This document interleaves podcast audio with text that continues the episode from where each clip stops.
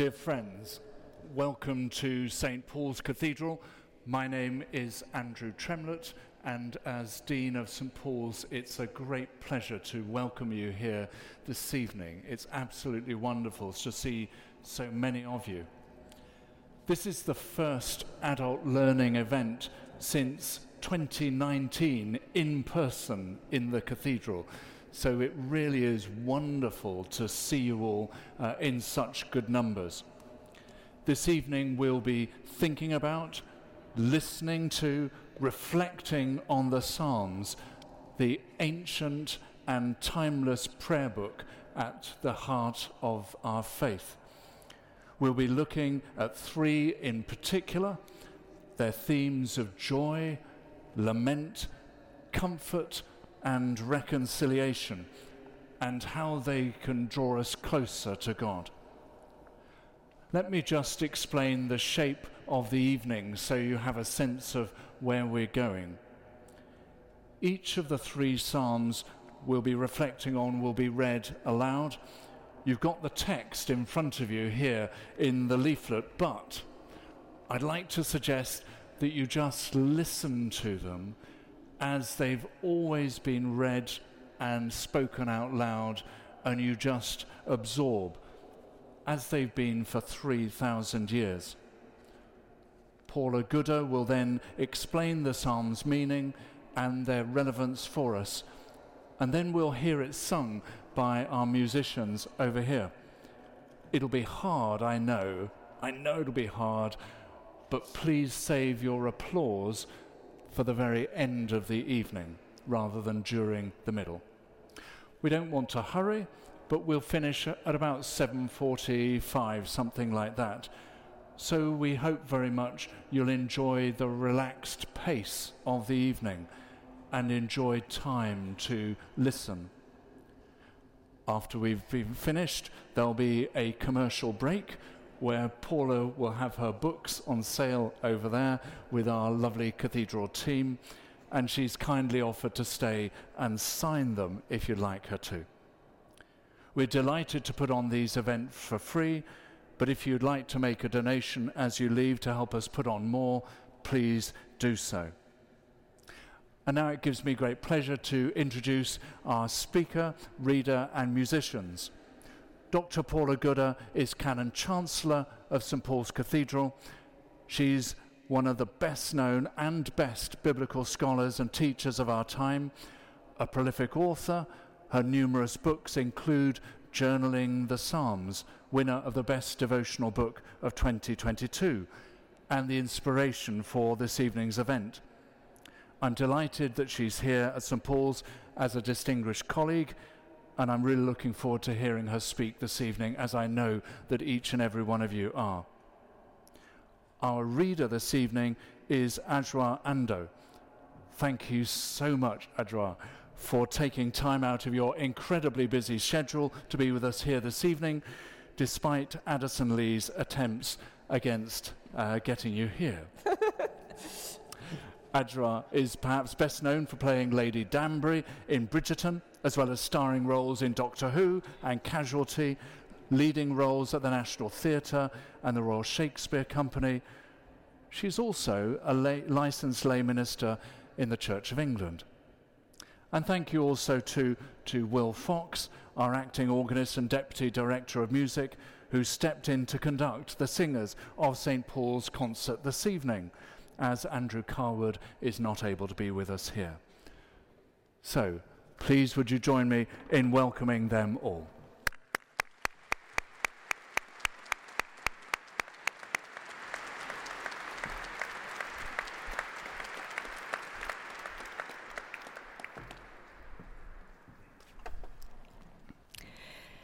So, as the Dean has said, we're going to have three sections. But before we start the sections looking at the Psalms in detail, I just want to give you a brief introduction to the Psalms themselves. As he mentioned, the Psalms are a wonderful hymn book. Old Testament scholars call them the hymn book of the Second Temple. The second temple was the temple that Jesus worshipped in. And they have been prayed within the Jewish tradition for thousands of years, somewhere between 2,000 and 3,000 years. Getting biblical scholars to give you a date is as difficult as getting a builder to give you a quote. But we'll settle for somewhere between 2,000 and 3,000 years. But they have also been prayed constantly within the Christian tradition as well. And they are the prayers that have been prayed most often and for the longest time from the time of Jesus to now. I did a little calculation this afternoon because places where they are prayed most particularly are, of course, cathedrals. And in this cathedral, we pray the Psalms morning and night. And we pray the whole Psalter every month. So that means that every year, each psalm is prayed 12 times. So my maths is not great, but I calculate that since this building has been built, the Psalms, each psalm, has been prayed in this space over 3,500 times. And if you think back to the original cathedral that was founded in 604, then each psalm has been prayed in this place over 17,000 times. There is something beautiful to think that day in, day out, the Psalms have been prayed here for hundreds of years. And as you will know, I'm sure, the Psalms are an outpouring of emotion to God. And they are, in my view, the perfect example of communal prayer. Because, as you will know, the Psalms contain a full range of emotions, from utter despair to sometimes impractical sounding joy, all the way through. And there's no way that each person praying the psalm each day will feel that range of emotion. But what we're doing is praying them on behalf of our brothers and sisters around the world and across the centuries. We pray them knowing that someone, somewhere today, feels like that. And someone, sometime through history, has felt like that. And as we pray them, we join our souls with theirs. It is a beautiful and profound communal act. And so we're looking at three different types of psalms tonight. Again, if you ask biblical scholars about the different types of psalms, we can talk for hours about how many categories you can come up with. I think the biggest categorization is 17 different types of psalms. Don't worry, we're not going to do 17 tonight. But one that I find the most helpful is by Walter Brueggemann, one of my great heroes in biblical scholarship. And he describes the different psalms as being psalms of orientation, by which he means all is well in the world. God is in heaven, and I know that to be true. Psalms of disorientation. All is not well in the world, and I'm not sure where God is. And Psalms of reorientation. All has been hellish, but now I can trace God's plan in the world. And that's what we're going to do tonight. We're going to do a psalm of orientation, Psalm 19, a psalm of disorientation, Psalm 69, and a psalm of reorientation, and also people's favourite psalm, Psalm 23. And as we go through them, I hope you'll be able to feel the rhythm of the emotion. So now let us hear Psalm 19.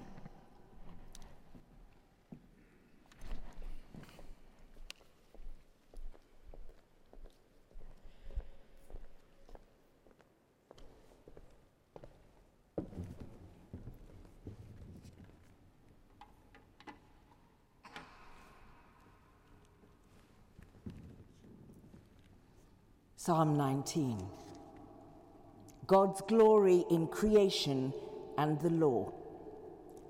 To the leader, a psalm of David. The heavens are telling the glory of God, and the firmament proclaims his handiwork. Day to day pours forth speech and night to night declares knowledge. There is no speech, nor are there words. Their voice is not heard. Yet their voice goes out through all the earth, and their words to the end of the world.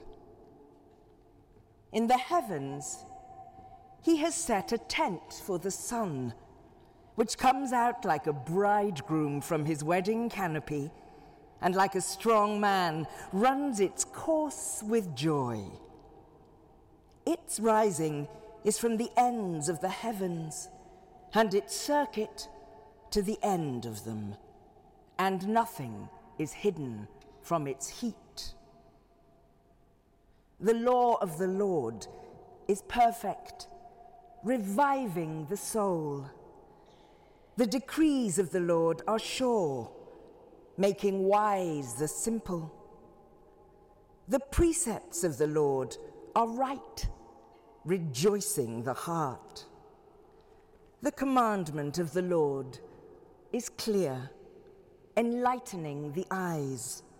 The fear of the Lord is pure, enduring forever. The ordinances of the Lord are true and righteous altogether. More to be desired are they than gold, even much fine gold, sweeter also than honey and drippings of the honeycomb.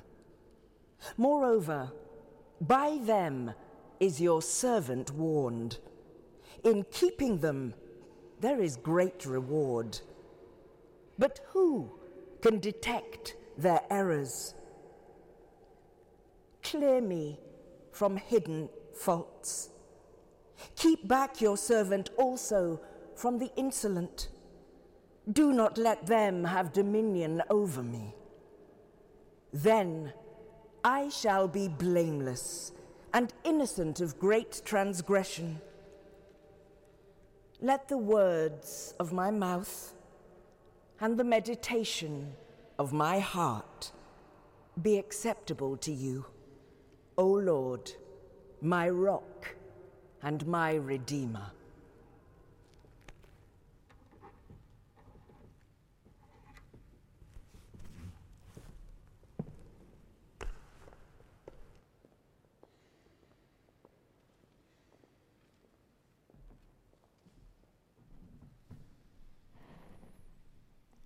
A psalm of orientation, if ever you've heard one.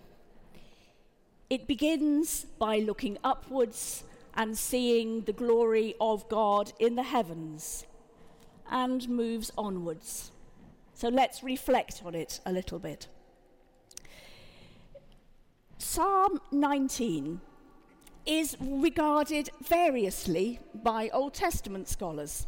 There are two particular opinions held by scholars on Psalm 19. Some scholars regard it as the problem child of the Psalter. Others regard it as the greatest piece of poetry within the Psalter, nay, even the greatest lyric of all time. That's C.S. Lewis. So, which one is it? The problem child of the Psalter, or the greatest poem ever written? I'm tempted to go more in the C.S. Lewis direction than in the problem child direction. The reason why people call it the problem child of the Psalter is because you will have heard, when you heard it read, that there are two distinct themes in it. One of them is about creation and recognizing God in creation. The other is the theme of law and following the law and the delight that that brings. Those two don't apparently go together. Until you realize that actually it isn't a psalm of two halves, but a psalm of three thirds. When you recognize that, then actually it all begins to make more sense. So, verses 1 to 6 are indeed about creation. But then verses 7 to 10 are about the law and taking delight in the law.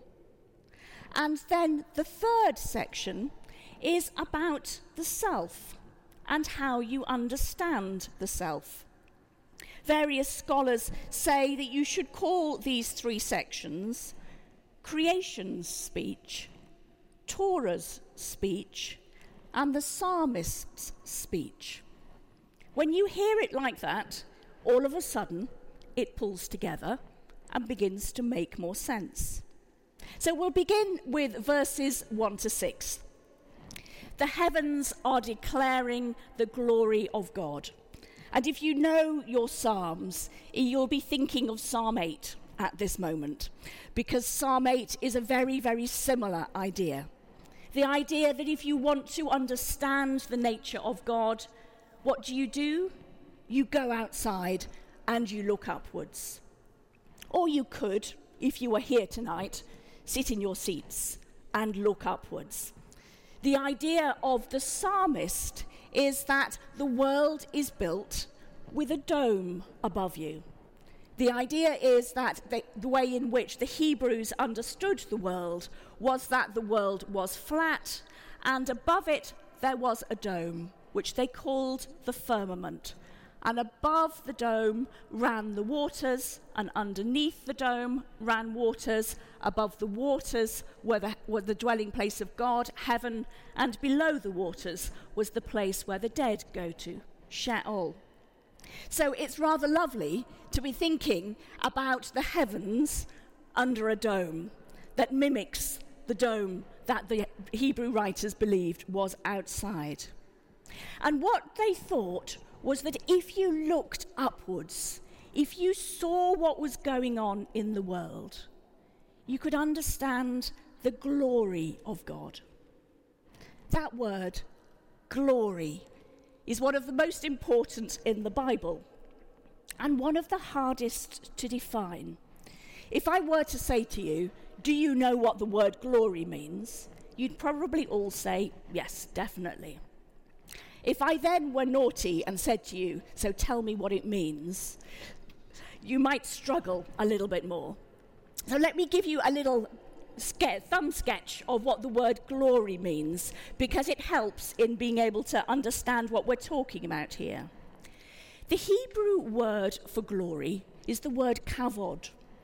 And the word kavod comes from the Hebrew word that means to be heavy. So, glory is the weightiness of God. And the reason why they use that word to describe glory is that they believed that God was unknowable, beyond the heavens, unseeable, and unable to be able to be grasped with your mind. But occasionally, you could see something that was graspable. And what was graspable was the glory of God. That was what was weighty enough to come down from heaven to be revealed on earth. And so, of course, if you're going to look around at creation, of course you see the glory of God, that which can be grasped with our minds. And you will probably know that the word glory also has the idea of light around it. And that's because God's nature is associated with light. So, therefore, the weightiness, the knowableness of God fizzes with light because that's the way that we encounter God. And at the end of this opening stanza, verses 1 to 6, we have a lovely vision of the sun coming out and traveling through the heavens. And that's why you need to have a dome in your mind. So the sun comes out and goes round the dome and comes back in again on the other side. And what it does is that it shows everything that dwells in the world. One of the things that it becomes picked up later in the, par- in the psalm is that the, the sun, sorry, lost my words temporarily, that nothing is hidden from the heat of the sun. The sun travels through the heavens and nothing is hidden from it. Now, if you were alert while you were listening to the psalm, you will know that later on in the psalm, the psalmist talks about hidden faults. If the heavens declare the glory of God, there is nothing that is hidden. So, therefore, when we think about hidden faults, there is nothing hidden from God, and that's the strand that then gets picked up later. Second stanza, when we're thinking about Torah, we change language, we change ideas at this point in the psalm. And some people like to wonder what the word law means. Well, I would say you don't need to wonder very long because in verses 7 to 10, they use six different words to describe the word law. It's almost as though the, the, psalmist had his thesaurus to one side while he was writing and saying, What other words could I use? So he talks about law, decrees, precepts, commandments, the fear of the Lord, which comes from encountering God, and ordinances. So, what are they talking about? They're talking about the way in which God speaks to us. They're not looking at a particular book. Sometimes people like to say, well, is it the first five books, or is it the entirety of Scripture, or is it um, other bits? The answer is all of it and none of it. It is what God speaks to us. But then notice the verbs that are used connected with those reviving, making wise, rejoicing, enlightening, enduring, and making righteous. There's something beautiful about the language that's used of Torah. So the, idea is that you begin your meditation outside, looking upwards at the glory of creation. From the general, you then turn to the particular, to dwelling with God's speeches to us, what God says to us. What John Eaton does rather nicely is describes the Torah as the sun of the soul, which I think is lovely here. So the sun has brought life to creation, and then Torah, like the sun, brings life to the soul. And then we end with verses 11 to 14 and one of the really interesting things is if you're paying attention by now, you can see the dynamic of prayer from the general, recognizing God in creation, through the particular, hearing God speak, to the self. Verses 11 to 14 are about meditating on yourself. And the thing that I think is really interesting is the psalmist talking about the hidden faults, which he clearly thinks are hidden from himself. So he isn't sure what his faults are. But he knows that the sun from which nothing is hidden, God from whom nothing is hidden, sees those faults that are not clear even to him. So there is, I think, something of a beautiful dynamic going on in this psalm and gives us a rather good pattern for prayer. How do you pray? You begin by looking at the world around you and recognizing that God can be seen in the glory of creation. You continue by meditating on the words of God and hearing their reviving, enlightening, delicious tones to our soul. And then we turn to ourselves and we meditate on who we are in the light of God. It isn't the only way you can pray, but it's quite a good start if you're stuck for thinking of something. It's not for nothing that the last verse of the psalm is said by many preachers before they begin preaching. Let the words of my mouth and the meditation of my heart be acceptable to you, O Lord, my rock and my redeemer. There's something perfect about that. And what I would say is that psalm, that verse, encapsulates the entirety of the psalm. The words of my mouth and the meditation of my heart beginning in creation, continuing through God's words, and then reflecting self critically on who we are and how we relate to God.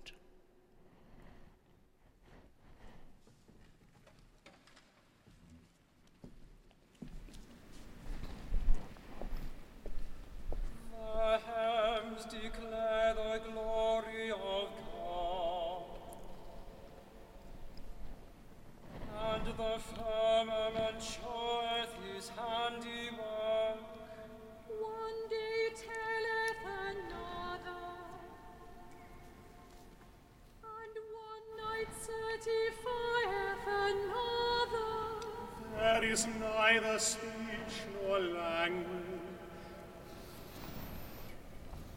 but their voices are heard among them. The sound is gone out into all lands,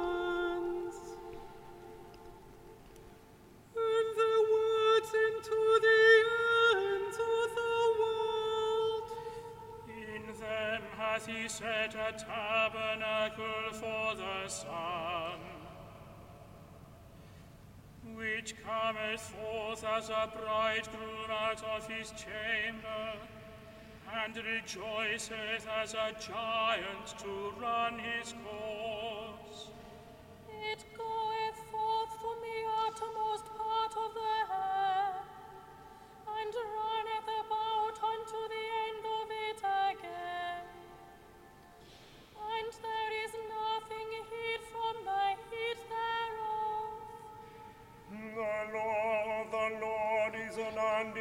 undefiled law, converting the soul. The testimony of the Lord is sure and giveth wisdom unto the simple. The statutes of the Lord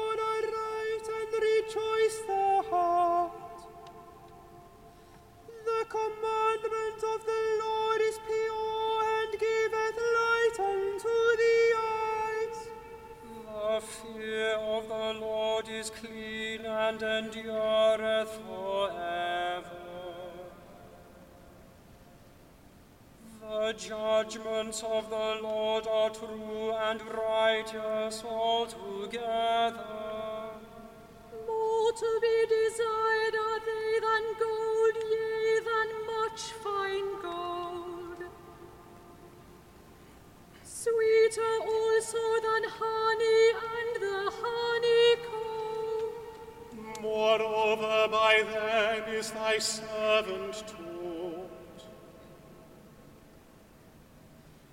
And in keeping of them there is great reward. Who can tell how oft he offendeth? O cleanse me from my secret faults. Keep thy servant also from presumptuous sins, lest they get the dominion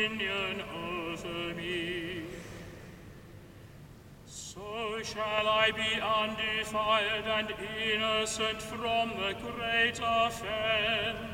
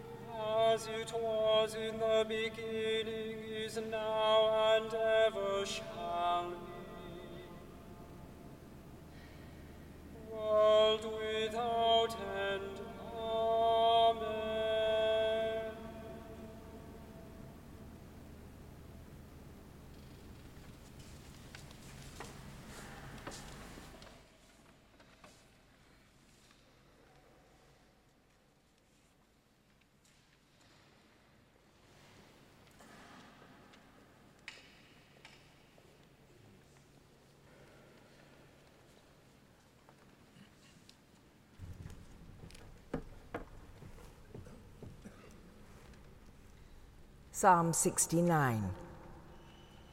Prayer for deliverance from persecution. To the leader, according to lilies of David. Save me, O God, for the waters have come up to my neck. I sink in deep mire where there is no foothold. I have come into deep waters, and the flood sweeps over me. I am weary with my crying. My throat is parched. My eyes grow dim with waiting for my God. More in number than the hairs of my head are those who hate me without cause. Many are those who would destroy me, my enemies who accuse me falsely. What I did not steal, must I now restore? O God, you know my folly. The wrongs I have done are not hidden from you. Do not let those who hope in you be put to shame because of me, O Lord God of hosts. Do not let those who seek you be dishonored because of me, O God of Israel. It is for your sake that I have borne reproach, that shame has covered my face. I have become a stranger to my kindred, an alien to my mother's children. It is zeal for your house that has consumed me. The insults of those who insult you have fallen on me. When I humbled my soul with fasting, they insulted me for doing so. When I made sackcloth my clothing, I became a byword to them. I am the subject of gossip for those who sit in the gate, and the drunkards make songs about me. But as for me, my prayer is to you, O Lord. At an acceptable time, O God, in the abundance of your steadfast love, answer me. With your faithful help, rescue me from sinking in the mire. Let me be delivered from my enemies and from the deep waters. Do not let the flood sweep over me, or the deep swallow me up, or the pit close its mouth over me. Answer me, O Lord, for your steadfast love is good. According to your abundant mercy, turn to me. Do not hide your face from your servant, for I am in distress. Make haste to answer me. Draw near to me, redeem me, set me free because of my enemies. You know the insults I receive and my shame and dishonor. My foes are all known to you. Insults have broken my heart so that I am in despair. I looked for pity, but there was none, and for comforters, but I found none. They gave me poison for food, and for my thirst, they gave me vinegar to drink. Let their table be a trap for them, a snare for their allies. Let heaven and earth praise him, the seas and everything that moves in them. For God will save Zion and rebuild the cities of Judah, and his servants shall live there and possess it. The children of his servants shall inherit it, and those who love his name shall live in it.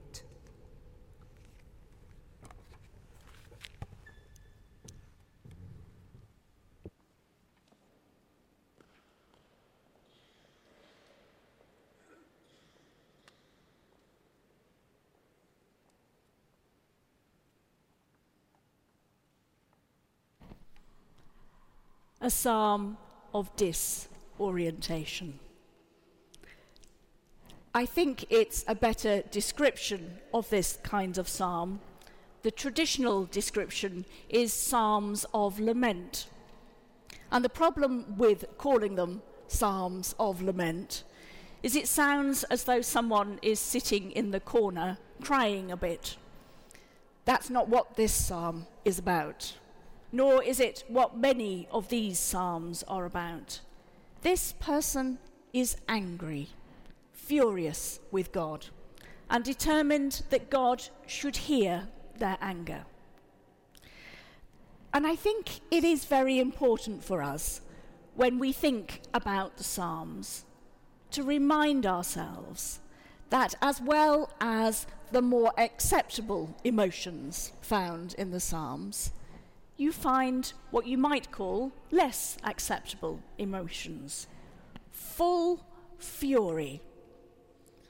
I've had more conversations with people than I can count who say to me, I feel so angry with God and I don't know what to do with it. To which I always boringly respond, Pray a psalm. They got there before you. There's something I think very important about recognizing that anger is an entirely acceptable emotion for us to express to God. What we don't know is what God ever said back. We might find out if we try it ourselves. But I think there's something very significant about recognizing the importance of the anger you will notice that when we read this psalm tonight, we didn't read it all. And we didn't read it all because it's 36 verses long, and um, we didn't want to keep you all night. But what I did do was include the end of the psalm because it shifts really strikingly a few verses before the end. So most of it is, as you heard it so beautifully read just now, full of deep venting anger. You can almost hear the psalmist saying, and another thing. But suddenly, at the end, the tone changes. And the tone changes to confidence in God. It's worth us noting that all of these psalms end that way with one exception. And the one exception is Psalm 88. Psalm 88 begins miserable, carries on miserable, and ends miserable. No let up from it anywhere through. And what's interesting, if you care about these kinds of things, is the Psalter, um, the, the book of Psalms. Um, if you were to write it all out on a scroll and then fold it in half, and believe me, people have done this, um, the psalm you would have right in the middle is Psalm 88. It doesn't work according to numbering because, of course, Psalm 119 throws off your middle of the psalm. But Psalm 88 is the actual absolute dead center of the Psalter. And what's very interesting for those of us who are interested in the Psalms as a book is that the first half of the Psalms have more Psalms of disorientation in them. It's not all of them, but more of them. The second half of the Psalter has more Psalms of orientation and reorientation in them. And right in the center is the Psalm that is most miserable, Psalm 88 just interesting to know that. So it's worth us reading the whole Psalter and tracing it through. The other thing to know about Psalm 69 is that Psalm 69 became one of the Christian Psalms, by which I mean that Christians picked it up very early on. So it is cited a number of times in the New Testament when reflecting on Jesus. If you know your New Testament, two phrases may have jumped out at you while you heard it read. Verse 9, See, zeal of your house consumed me, which is a reference in the Gospels to Jesus cleansing the temple. And verse 21, For my thirst they gave me vinegar to drink, which is cited around Jesus' crucifixion in the Gospels. So the gospel writers saw this psalm as referring particularly to Jesus. But of course, it doesn't originally. For its life before the New Testament, and for those Jews who continue to pray it week in and week out today, it does not refer to Jesus. It refers to anyone who experiences this kind of experience. So the question is what kind of experience? What happened to the psalmist to make him, and I am suspecting it was a him, him say this? There are various theories, it will surprise you to know. One is that he was ill. Another is that his family was cross with him and had spread rumours about him. Another is that he stole something or he was falsely accused of having stolen something. And yet another was that this is a king speaking who tried to reorder the temple without the permission of the priests and suffered subsequently. I say this with the new dean sitting on the front row. It may or may not be any of those things. In a way, it doesn't matter what it is. And in a way, the point and the vibrancy of this psalm is that we don't know what it was that caused the psalmist to say what he does. What does matter is that he is in deepest, deepest despair. And from the middle of his despair, he cried out to God. And if you were listening carefully, you might have heard a theological debate going on in the psalm. And it's worth just listening to it because it's an important one that still rears its head today. Did the psalmist suffer what he suffered because he had done something wrong? Again, today, people still ask this question Am I going through this because of what I did or because of what somebody else did? Or for some weird vengeance motive that God has that I don't understand. And one of the important things to recognize about this psalm is that actually the answer lurking all around this psalm is no. Absolutely not. If you do not understand why it has happened, then it is not your fault. And one of the things that comes over and over again in the Psalms, it comes out in the book of Job, you find it in the book of Proverbs and in the prophets, all the way through the Old Testament. This question Do bad things happen when you do bad things? The answer is no. You might like to think that bad things will happen to those other people who are currently doing bad things, but that's not what God believes. And one of the really interesting things is this conversation flows onwards through the Old Testament and onwards into the New Testament, picked up again in John's Gospel. That human beings might think that bad things happen to bad people, but the Old Testament writers, the New Testament writers, don't really think that. And you can find over and over again a reflection on this theme. And the thing I love about this psalm, Psalm 69, is that what you get is the sense, the reason why we can't work out what's happened to this psalmist is because he is bewildered. And you get this overwhelming sense of bewilderment from him. I just don't understand, is what you hear over and over again. Why is this happening to me? And when we've been through hard times, that is the question that comes to mind most often. Why?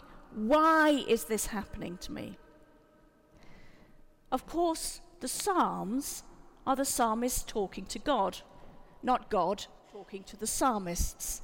So we don't get an answer. If you want to read a bit of Bible which tries at an answer, you need to read the end of the book of Job. Because the end of the book of Job is fumbling towards an answer of why this happens. It's not a very complete answer. The person who comes up with a good answer will be the best theologian ever. But actually, no one's ever really come up with a good answer. What we do is simply sit and say, We don't know. We don't understand ourselves. But then the psalmist moves on. And it's the moving on which, for me, is one of the most important things. So, verses 1 to 12 of this psalm, of the, are of the psalmist going, Why is this happening to me? The second half, verse 13 to 22, actually is the psalmist turning around and saying, I know who God is, and I am confident that this God will not let this go on forever. It is an angry prayer, but it's an angry prayer of rebellion that says, This is who God is. This is who I know God to be, and this is not what this God would allow to happen to me. It's a real cry of protest. And that's why I think these Psalms are really important to read and read carefully. Because we begin by saying, We don't understand. But the second half, the response is, But the God who created the world the God who loves us does not let this happen forever to the people who love him. What we don't know in our lifetime is how long that forever goes on. The forever, as you will remember from reading your Old Testament, can sometimes go on an awfully long time.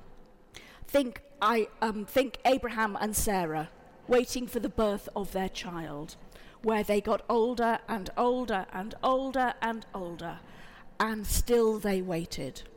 So I'm not saying it's a magic stone that turns all to gold, but I am saying that it is a right and proper piece of prayer. God, this is who we know you to be. We know you are a God of steadfast love. Anytime now you would like to act, we're ready and now, and now. It's one that I've been praying of late. You might like to join me. I'd like to end this section. I've retranslated one verse because for me it sums up the howl of pain that comes out of this psalm. And it's verse 20. So I will read it before the choir sings the next setting of the psalm. Disgrace has broken my heart, and I am sick. I hoped for comfort, but there was none, and for people to support me, and I found no one.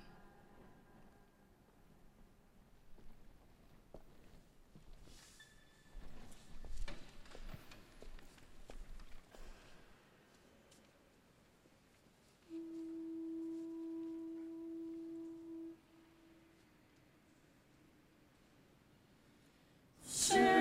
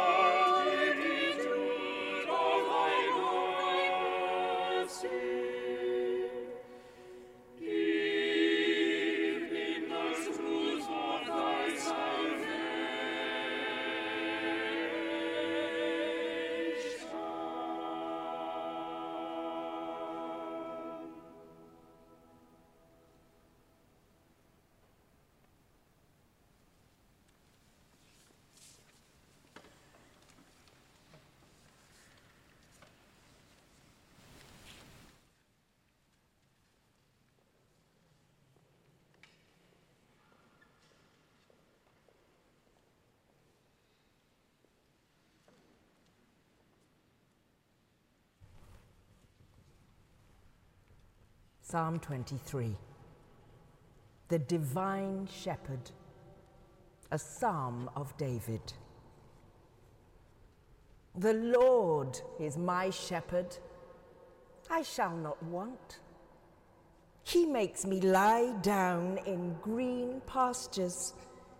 He leads me beside still waters. He restores my soul.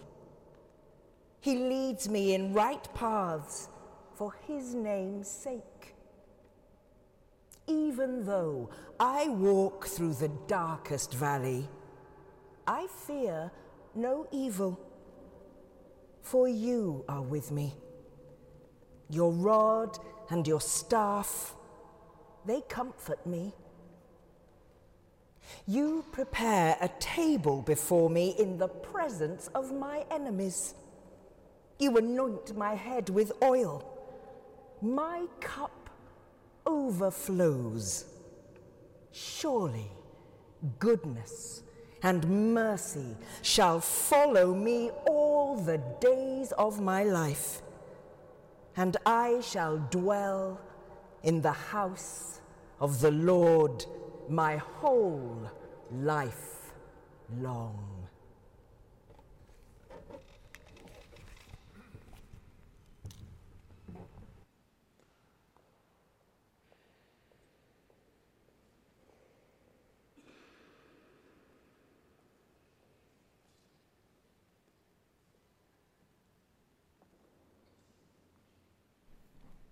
A psalm of reorientation, looking back to walking through the dark valley and knowing that God is with us. It is many people's favourite psalm. I have to confess, it isn't my favourite psalm. Um, it's in my top 25, but it's not my favourite. It's still quite good, though, isn't it? Especially when read as well as has just been read a few things to notice about it. The first is, of course, the most famous The Lord is my shepherd. But it's worth us just noting what is surprising about that if you know your Old Testament. Because if you know your Old Testament, you will know that God is often described as shepherd in the Old Testament. But what is unusual here is that normally God is described as the shepherd of the entire flock.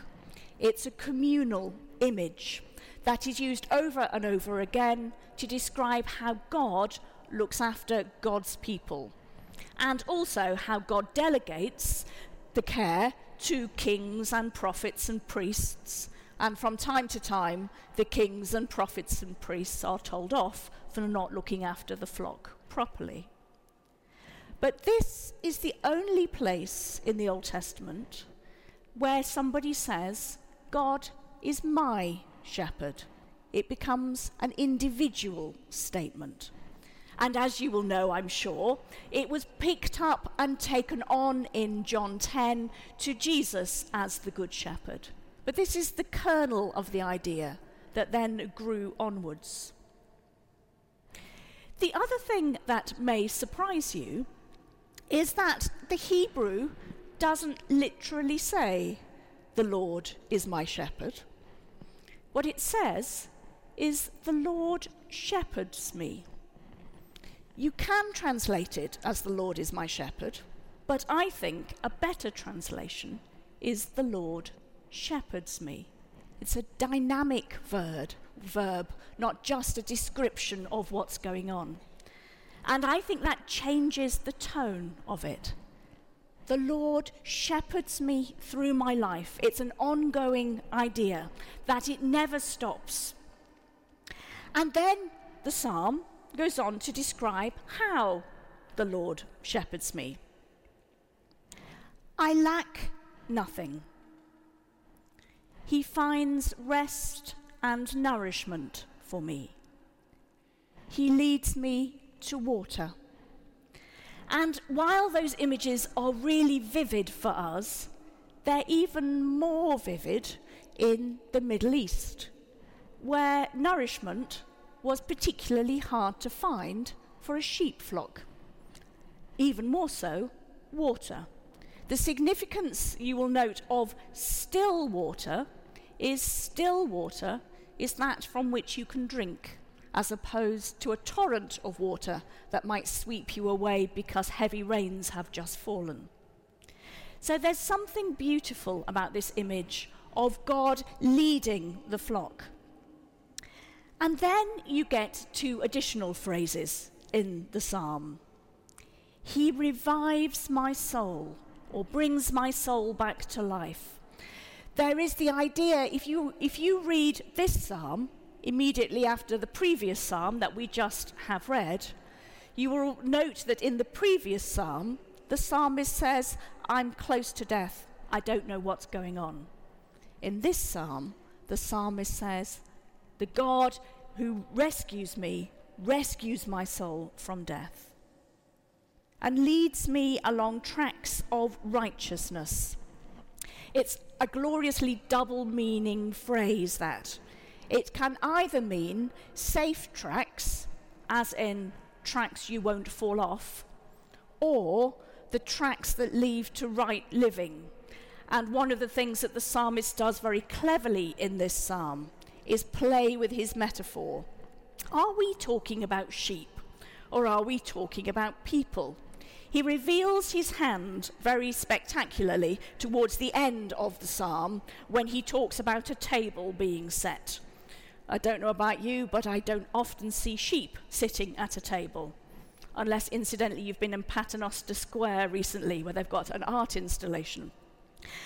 So, what the psalmist is doing is using a metaphor and revealing that, of course, he's talking about people. And then the psalm moves into the dark valley, what is often translated as the shadow of death. And I don't know if you noticed, but something really important happens at that key moment in the psalm. Until that moment, the psalm has been in the third person. The Lord shepherds me. This happens, that happens. And then, in as soon as we start into the dark valley, the pronoun changes from him to you. So then the psalmist addresses God as you. The personal relationship moves up one step. The psalmist is now talking directly to God. And you will know, I'm sure, that one of the key themes that runs all the way through the Bible is the theme of God being with us. Beautifully expressed in the name Emmanuel from Isaiah 7. Emmanuel, God with us. And that idea of the shepherd constantly, never failingly being with us, so that the track that we are on is a safe track. It's important to notice that the psalmist does not say, The Lord shepherds me, and therefore I never need to go anywhere near any dark valleys. But the Lord shepherds me, and therefore when I'm in the dark valley, I know that God is with me. It's a very important distinction that the idea of the God as shepherd is not the one to take you out of difficult times, but to be with you in the difficult times. And then at the end of this particular section, we have that phrase, Your rod and your staff comfort me. I don't know if you've ever taken time to think about that as a phrase. If someone were to come to me with their comfort kit, their rod and staff would not be what I would be expecting as they knocked on my front door. And it alerts us to the fact that actually the word comfort means something different to us now than it has done historically. The word comfort literally comes from Latin with strength. Come with fort strength. And until about the 18th or early 19th century, the word comfort meant strength, not there, there, everything's going to be all right. And my favourite illustration of this um, can be found in the Bayeux Tapestry, which is way earlier than the 18th century, obviously. But in the Bayeux tapestry, you get a glorious moment as you go round the tapestry where um, we encounter Bishop Odo. And Bishop Odo was William the Conqueror's brother. And Bishop Odo was sitting high on his horse with his club far above his head. And underneath, the Latin text reads Bishop Odo comforts his troops. And it gives you the sense of what is meant by the word comfort. The word comfort means given you strength to carry on. Um, if you were wanting another illustration, Bishop Odo gives his troops a kick up the backside, is what the word is probably meaning in that context. And I think it's what is meant here in Psalm 23. Your rod and your staff strengthen us to carry on. They don't just say, there, there, everything's going to be fine, which if I am honest, is the worst comfort that anyone can ever bring you, because I always want to say you don't know that it's going to be fine. You would like it to be fine, but you don't know that it is. But actually, having someone come to say, let me give you the strength to carry on, I'm much more interested in that form of comfort. So we have this wonderful image of a shepherd who is with God's people through thick and through thin even when they enter the darkest valley, God is with them and says, Here I am with you. And then, gloriously, because the biblical writers have never been to that English literature or English language lesson that says, never mix your metaphors, they did mix their metaphors all over the place. And here they did again because they suddenly moved from sheep and shepherds and dark valleys and rods and staff into a banqueting table. And the idea is that it flows on in your mind, even though the metaphor doesn't fit. And what you get then is a movement from subsistence, strength to carry on, into ridiculous lavishness. You anoint my head with oil Literally, the Hebrew says, My head is fat with oil. There's so much oil, my head expands. The table is set with ridiculous quantities of food because the God who is our shepherd, the God who cares for us, who sees us through the hardest times, is the God who pours out lavish extravagance upon us. And that's the image that's going on here in the psalm. I'd like to leave you with a couple of thoughts, both of which rather intrigue me. Is that we've been talking about following the shepherd and following the shepherd through the dark valley. And the psalm ends by saying, Goodness and loving kindness pursue me. And it's the word that you would use for an enemy chafing at your heels, and running after you. And it's a rather lovely image. We've moved from being in the dark valley where we're not sure whether we'll get through to love and loving kindness and goodness pursuing us all the days of our life, right on our heels. If you turn around for long enough, you'll see God's loving kindness. What a lovely image that is. And then the final thought to um, dwell with is the word right at the end, and I will dwell in the house of the Lord forever. Actually, again, not quite an accurate translation. The real translation is, I shall return to the house of the Lord forever. Return again and again and again. And again, what you get is this lovely image of you go out to find pasture I think again of John 10. You go out to find nourishment led by God, but loving kindness will pursue you back to God's house over and over again. And for me, that makes it a rather beautiful image to end with.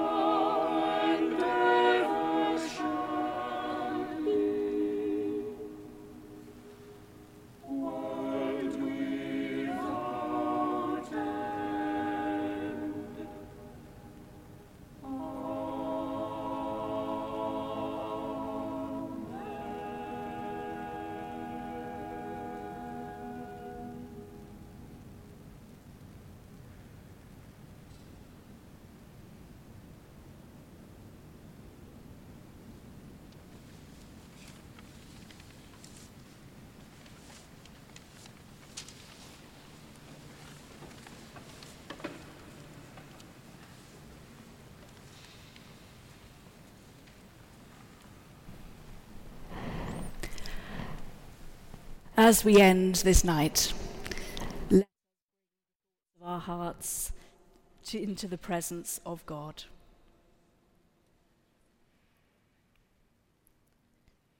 In the stillness of this holy place,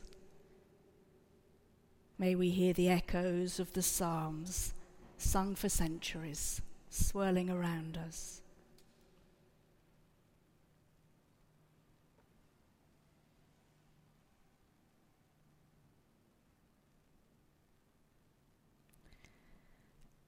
And we pray this night for those who rejoice, whose delight in God is strong and unfailing.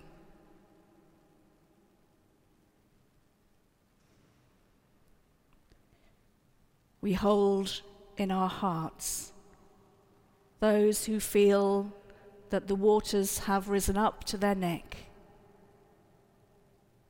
or who are walking through the darkest of dark valleys.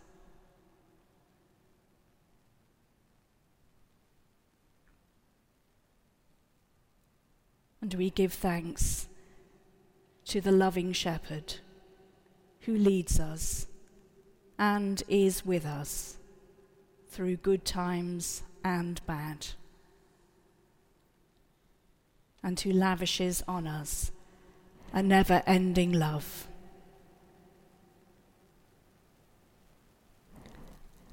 Amen.